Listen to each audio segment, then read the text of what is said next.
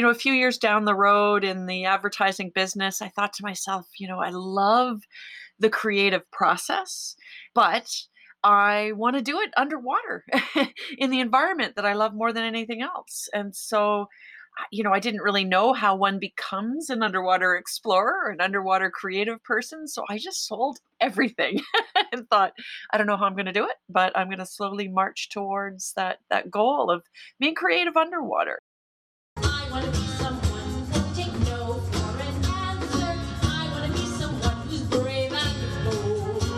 I'm Liz Sumner, and this is I Always Wanted to, the podcast where I interview people who are doing things that others long to do. What have you always wanted to try?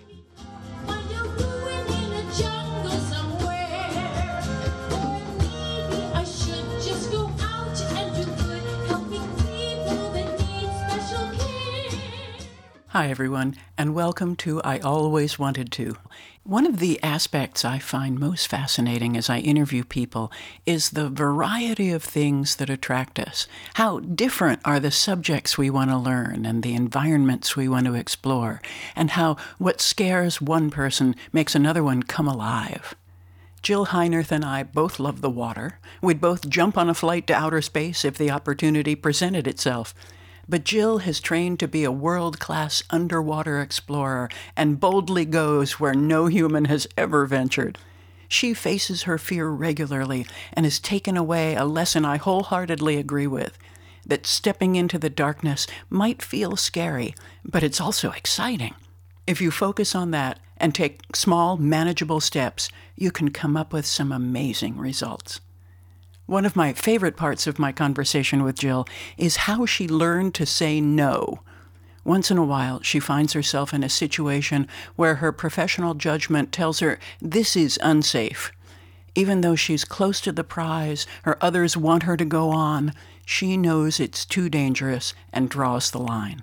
For most of us, our decisions aren't quite as much a matter of life and death. But from time to time, we all need to resist social pressure and respect our own personal boundaries. Sometimes saying no is as courageous as diving into the unknown.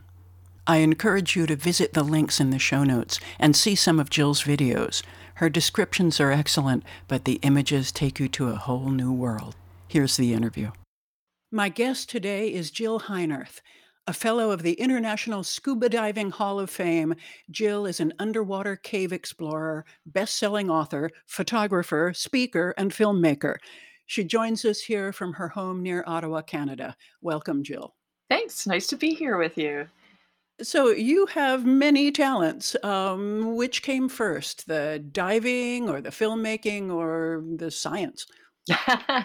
well, I suppose my entire career is a bit of an accidental combination of many different loves in life. so, mm-hmm. I mean, as a child, I always loved the water, but um, in terms of education, I'm formally trained as a graphic designer, and that was my first career in life before oh. becoming a full time underwater explorer. Wow. Okay. So, how did you get from graphic design to underwater exploration? As I mentioned, I took, you know, graphic design and fine arts in university, but I was also a scuba diving instructor, and that was my hobby, my passion. And, you know, a few years down the road in the advertising business, I thought to myself, you know, I love the creative process, but I want to do it underwater in the environment that I love more than anything else. And so you know, I didn't really know how one becomes an underwater explorer or an underwater creative person. So I just sold everything and thought, I don't know how I'm going to do it, but I'm going to slowly march towards that that goal of being creative underwater. Wow. Well, I, I commend you. I love courageous leaps like that. So so what what were the steps that, that you took? Wow. Well, I I mean, first it took a lot to become a scuba diving instructor, uh, but certainly after my first scuba dives, I I knew that was the environment that I wanted to be in, and so I always tell people, you know, ask yourself, where are you happy? What space makes you happy? And I knew for me, working inside in four walls wasn't going to do it. So I think that was the greatest realization first was that I couldn't do like w- what I love to do in the space that I was in. I needed to be outdoors. I needed to be engaged in the environment. And uh, honestly, it was a couple of years of of process to to think about, you know, selling everything and just kind of starting over. But but once you do that and you kind of land in a new place with just a suitcase in hand and no chance but to succeed in your goals, hmm um, you can kind of hmm force that narrative to to move forward. So you went to become a professional diver? Is that what your path was? So, yeah, I was a scuba diving instructor and I sold everything in Canada, packed my bags, and I moved to the Cayman Islands to work at a small resort just so that I would have focused, concentrated time underwater. And it was there that I thought, okay, work on my underwater camera skills, work on my storytelling, pitch some stories to magazines, start to meet the right people who um, might give me a little bit of an introduction into the film and television world. And and today, my career is made up of a lot of different activities. I mean, one could say, well, she's a writer, or she's a photographer, or she's a filmmaker. Um, but all of those happen in this underwater environment. Okay, so what about the caves? Because you can be underwater without going into really dangerous places. Tell, tell me about that.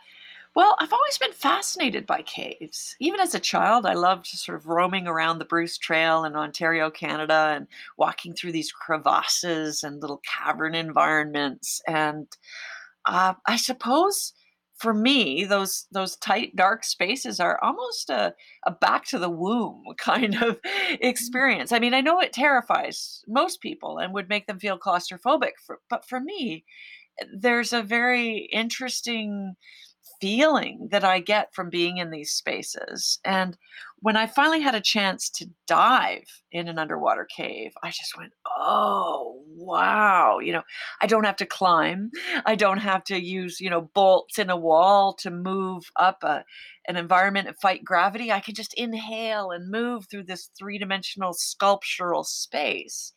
And I knew immediately that this was something I wanted to explore further.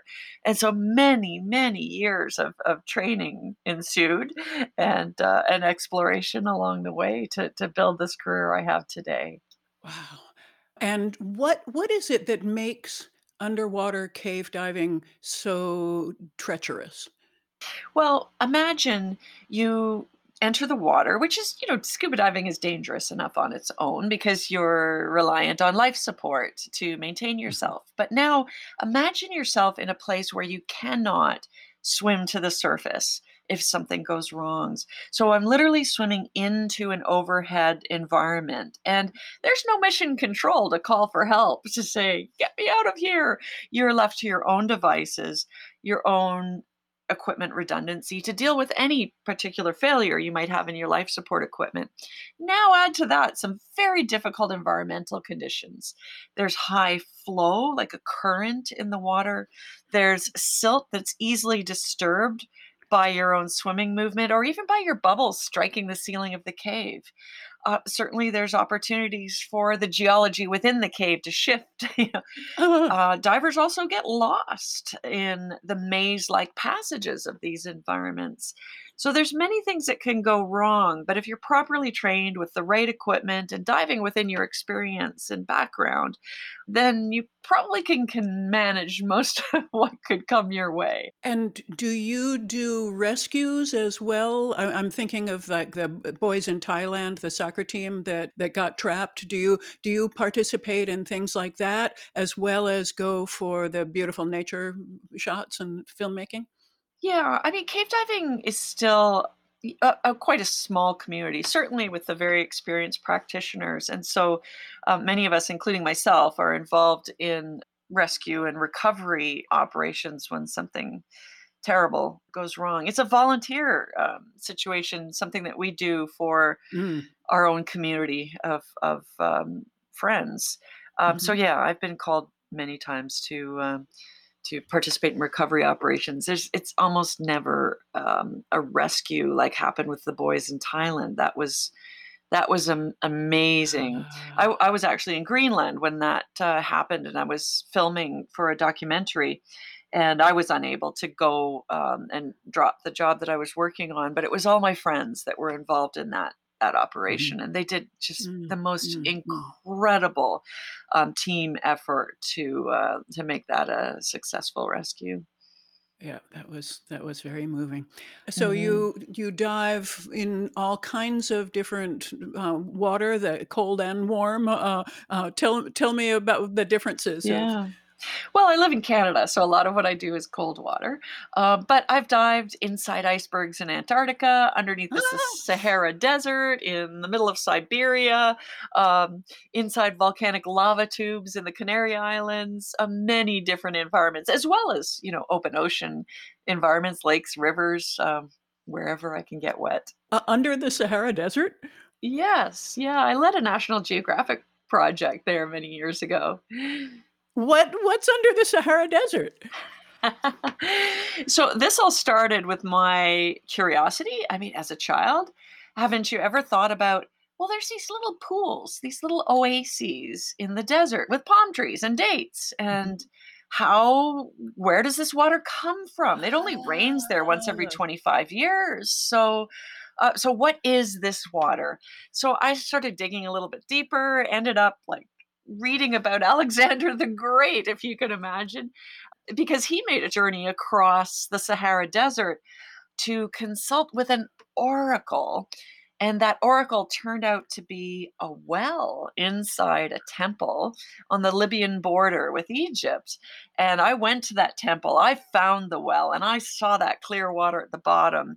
And Alexander even wrote about uh, how these oases were connected. And I thought, are these caves? You know, I need to find out.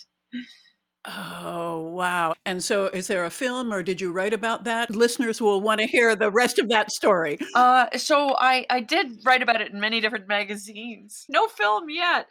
I still think it's an amazing story. Yeah. Do you have a link that we can put in the show notes about that story? Uh, yeah, I can I can find that for you. Sure. Yeah. Good. I would love that. And and I Mhm. want to make sure that we put links to to your book and Mhm. to films because audio doesn't do justice to what you've created. I've I've looked at your website Yeah, and sometimes you need the pictures. oh yeah, definitely. So tell me about your book. Oh yes. So I have um, two books. I have an adult and a children's book. So um, my memoir is called "Into the Planet: My Life as a Cave Diver," and it's uh, you know stories of my expeditions and travels around the world, in- including you know going to Egypt. Uh, but uh, it's really about fear. Mm. It's about how we face and embrace or run from fear, how it can really define your life moving forward. So uh, it kind of ended up being a bit of a motivational story for these times as we all sort of face the darkness, the uncertainty of, of these COVID times.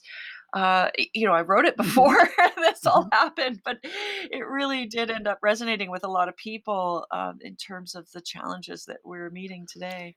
So some of my listeners uh, listen because they want in, encouragement to try things that they haven't ever tried. So what kinds of things do you say to to people to get over just the oh no, I'm I'm too old, I can't do that, it's too late, that kind of resistance? Yeah.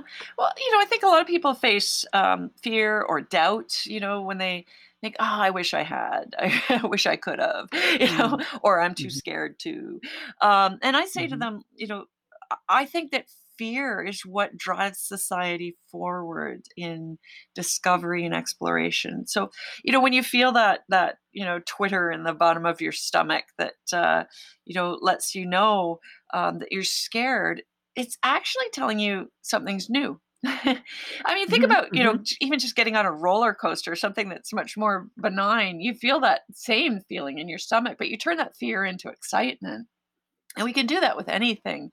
Because when we step into the darkness, I mean, for me, it's swimming into Mhm. a cave. But when you step into the darkness of anything that's new, whether that's you know putting a, a proposal on your boss's desk or trying some new activity um, the fear is telling you that you care about the outcome um, and it, it, ties you to a desire for positive success um, and Mhm. If we step into that darkness, darkness and let our eyes adjust to the light, um, then we have an opportunity to do something very exciting, something that's new for us, or maybe even new for humanity.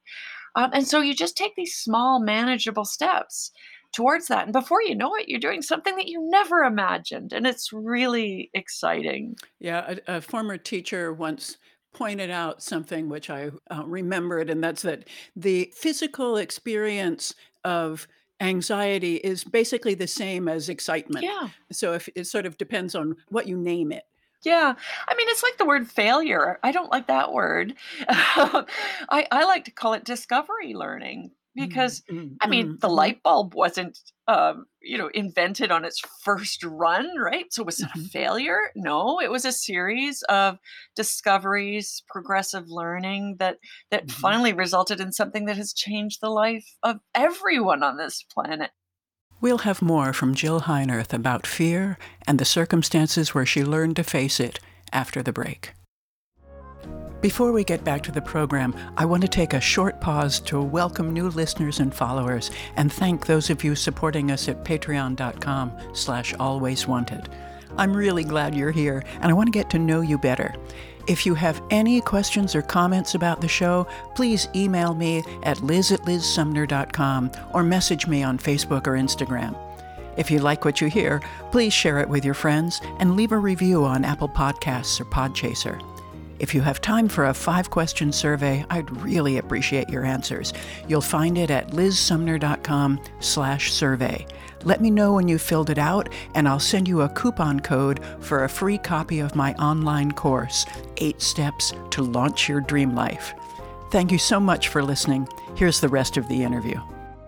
So just forget about failure. I mean, you can think about what's the worst possible outcome of my choice. Like, what could possibly go wrong? And you can work through those things and say, well, it's worth taking this risk, you know? Mhm. Um, I, I'm doing it because it's worth it. Um, and then if the result is what you would have previously determined as failure, just say, no, you know, I've just learned something and I could try this again. Or maybe I learned that I don't want to try this again. but you'll never know if you don't try. Yeah, I, I absolutely can see that in many, many things. However, cave diving, uh, I mean, like there, there's some uh, experimenting with cave diving has some consequences that that Mhm. just learning to sing doesn't have. yes, but we still take small, manageable steps. So, training is very important. The right Mm, gear is mhm, very important. Um, mhm, continuing to uh, develop and stay current is very important. Those are all mhm, mhm, small, you know, manageable steps that we can take. Like, if, you know, for a long time you haven't been able to do your craft, then you have to step back into it slowly. And mhm, and so these are all calculated risks. So every time we take a risk, we think about, you know, what's the worst that could happen, but also how might a problem affect uh, me or my family, my community, whatever. So, you, you know, taking a risk is far beyond yourself. It, it involves others. I have to mhm, think about my husband when I go on a mhm, cave dive. Like, is this something mhm, um, that's uh, a smart choice for both of us? Um, mhm, and, you know, I know people may look at cave diving and say, "Oh, well, that's frivolous. That's that's adrenaline seeking sport. That's adventure. You mm, don't need to take that risk." Well, I I don't take that risk for adrenaline. It's that's not what drives me forward. I take these risks because of, you know, valid collaborations in science with other scientists. I extend their eyes and hands into an environment that they can't get to safely. Um, so there's always a reason for me to go to a place. And when I go into a cave, it's like going into a museum of natural history, except that nobody's ever documented the mm. assets within that museum. And I'm there to do that for the first time, to set eyes on a place that nobody's Oh. ever seen before and bring back that information. Ooh, tell tell me about some experiences of first time being in a in a place that before that no human that you know of has been, and times when you were really afraid and overcame your fears. Tell tell me some stories. Well, I've had some exciting opportunities um, working with scientists from, you know, biologists studying the unique life within underwater caves to paleoclimatologists who are interested in the actual geology that informs us about Earth's past climate and the future. I mean, I've found the remains of ancient civilizations that have left behind Ooh. artifacts and uh, even burials uh, inside caves. Um, so there's so much to see and explore. Not to mention that these environments are also places where we test procedures and equipment, devices that are intended for other remote environments like space. Uh, Mm. so it's a huge privilege to go to a place that nobody's ever been before, and in a way, it kind of fulfills my, you know, childish dream to to be an astronaut. Mhm. Except I'm an aquanaut Mhm, That's wonderful. And is that the Mhm. name of your children's book? Yes, my my kids' book's called The Aquanaut. Yeah. Uh, any other times when you were particularly frightened? Oh, sure. I mean, I, you know, would be lying if I didn't say that I've had some close calls in my career. I mean, I was inside an iceberg in Antarctica. I was the first person to ever cave dive inside an iceberg. Nobody had ever done it before. So we didn't have a handbook to tell us what to do or what we might experience. And we ended up experiencing some terrifying conditions. We had um, ice calving and closing the doorway that we'd gone into. We were pinned down by ferocious currents that made it impossible or almost impossible to escape the clutches of the iceberg. Um, so I've had situations like that. I've also been inside a very small cave, you know, about the size of the space underneath your bed when a scientist panicked and became the Oh. cork in the bottle, um, you know, Oh. preventing me from being able to get out. And so I needed to solve all the issues we were facing a broken guideline, um, broken life support, a diver that's panicking and stuck trapped in the underwater cave. And I have to go into that situation knowing that I can deal with all of those issues at once and get us home safely, which is which is what happened that day. Wow. Is there anything that you will never do again because that that is just too too far? Yeah, there were lots of expeditions that I say no to. Um, and I think that that's the ultimate rule of survivors. I mean, yeah, people might look at me and say, yeah, you're a risk taker, but Yes, but I'm also risk averse.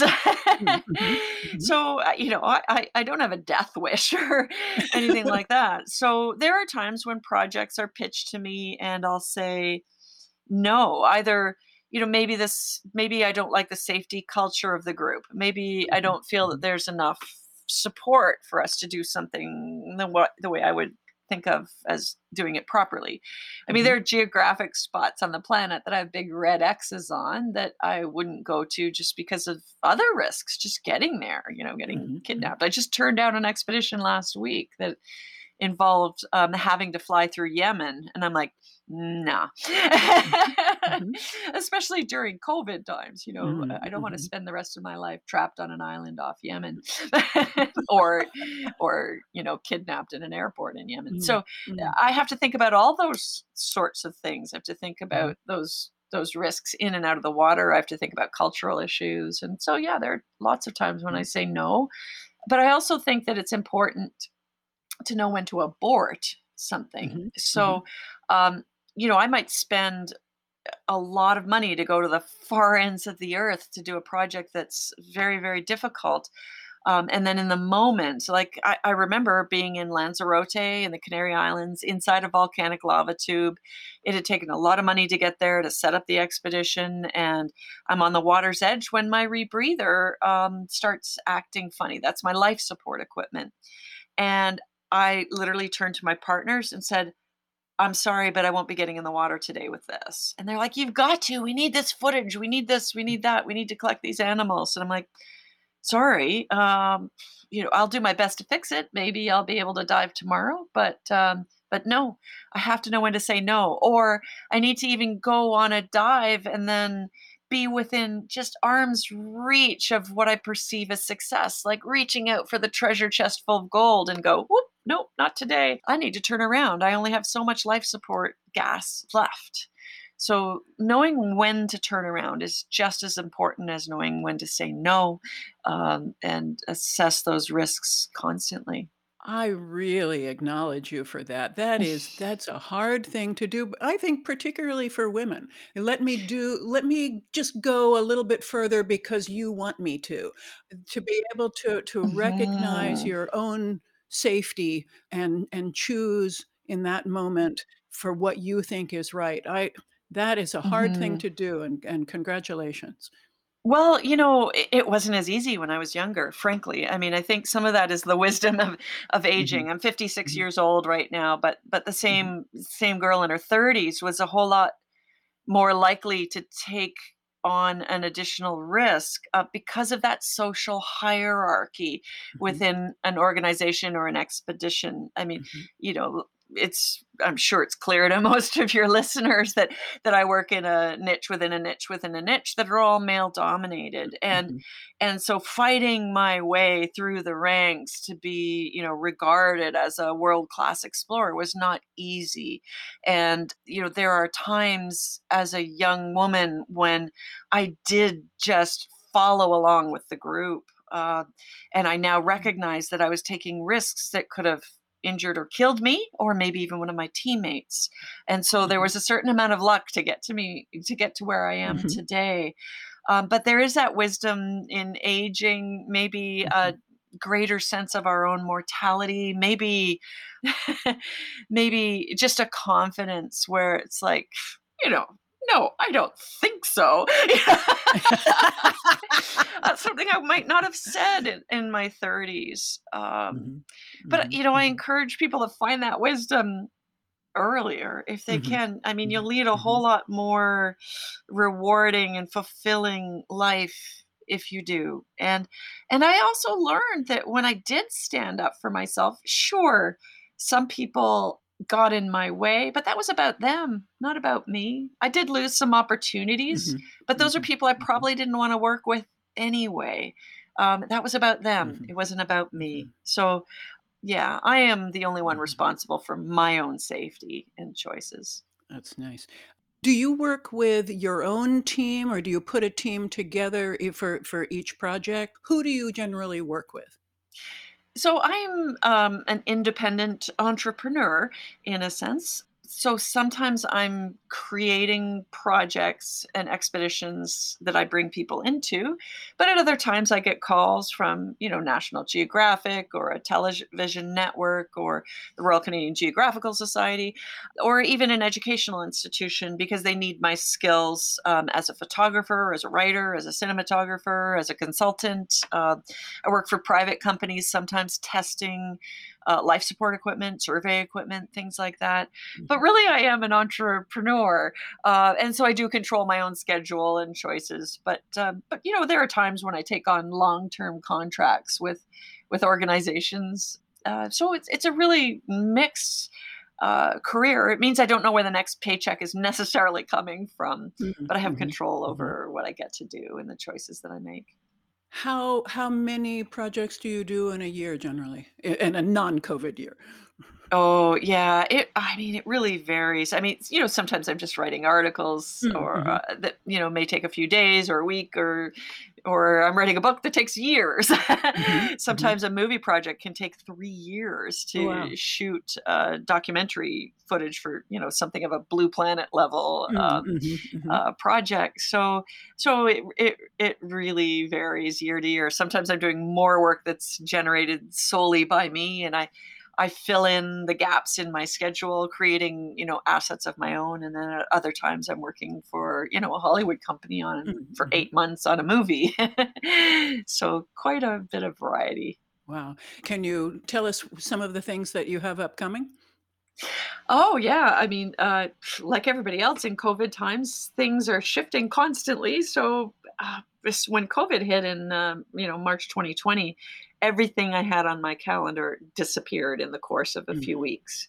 So some mhm, of those have come back around to be rescheduled and then disappeared again. mm, mm, so I'm doing a lot more work in, in Canada these days. I'm working on a major educational initiative uh, that's supporting three documentary films about the Great Lakes. Uh, I'm working on some uh, diving stories out in Newfoundland, Canada. I still have some things uh, kind of hanging on the books, like uh, uh, some work in Micronesia if the country mm-hmm. reopens again. Mm-hmm. mm-hmm. um, yeah, so there's a lot going on. I still have another book to write for Penguin When random mm-hmm. House, so I'm plucking away at that, and a new children's book for for Tundra. So yeah, they'll they'll always be writing and photography for me, uh, one way or another. Is there any dream place that you've wanted to explore that you haven't yet? Yeah, you know, I have not been to the Galapagos Islands or Cocos. Um, uh, those are two underwater places I'd like to go. Um, I would like jump on a ticket to space in a heartbeat. mm. uh, yeah, uh, but at the same time, I don't really think of those as bucket list things. I mean, every day I kind of mm-hmm. pinch myself. I, I, I am, you know, very fortunate and rich with experiences, you know, living in Canada. And if I never was able to, you know, leave my own community, uh, there would be a world of exploration for me to do right here.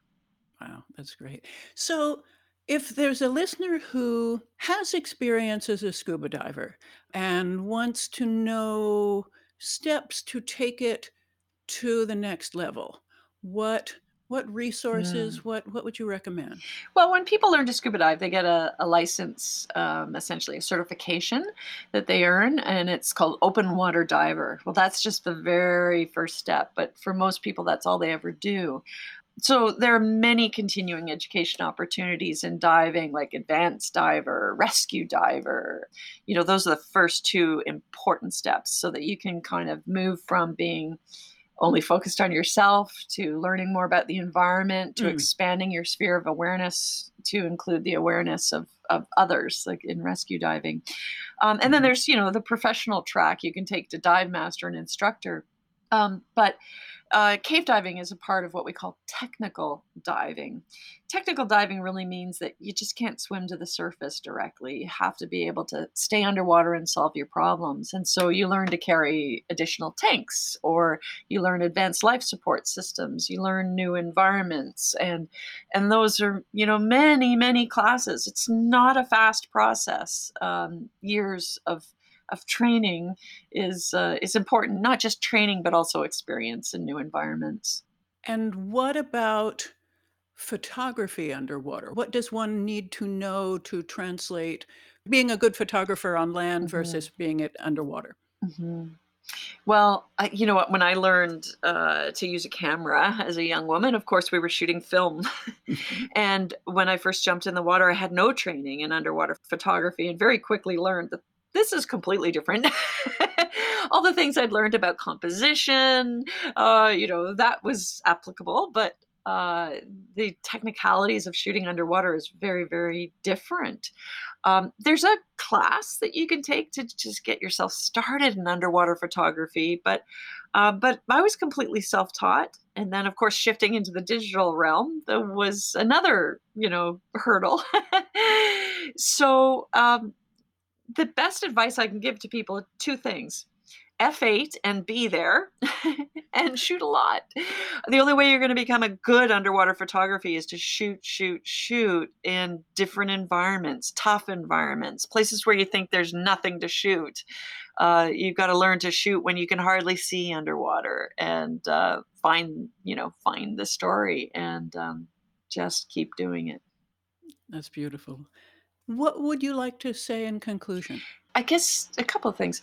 Uh, if you want to learn more about uh, what uh, what I'm doing, then um, check out my website at intotheplanet.com. The, I'd like to leave the listeners with um, just the encouragement to to go out and explore find something that you've never done before that you've always wanted to do and, and it can be something simple. It, it, could be knitting or it could be bungee jumping or it can be i'm going to start a new career or i'm going to go back to school. Uh, and look at that goal and start to think about the small steps that you could make in that direction. You know what what could you do to get yourself closer to that goal and just keep stepping a little bit further into the darkness to see if it suits you and see if the any risks are are worth it because i guarantee the reward the success will be very worth it that's beautiful thank you thank you so much that's a wonderful closing remark my thanks to Jill Heinerth. You can find out more about her and her book and her adventures in the show notes. I invite everyone to write and tell me what you've always wanted to try. I'm Liz Sumner, reminding you to be bold, and thanks for listening.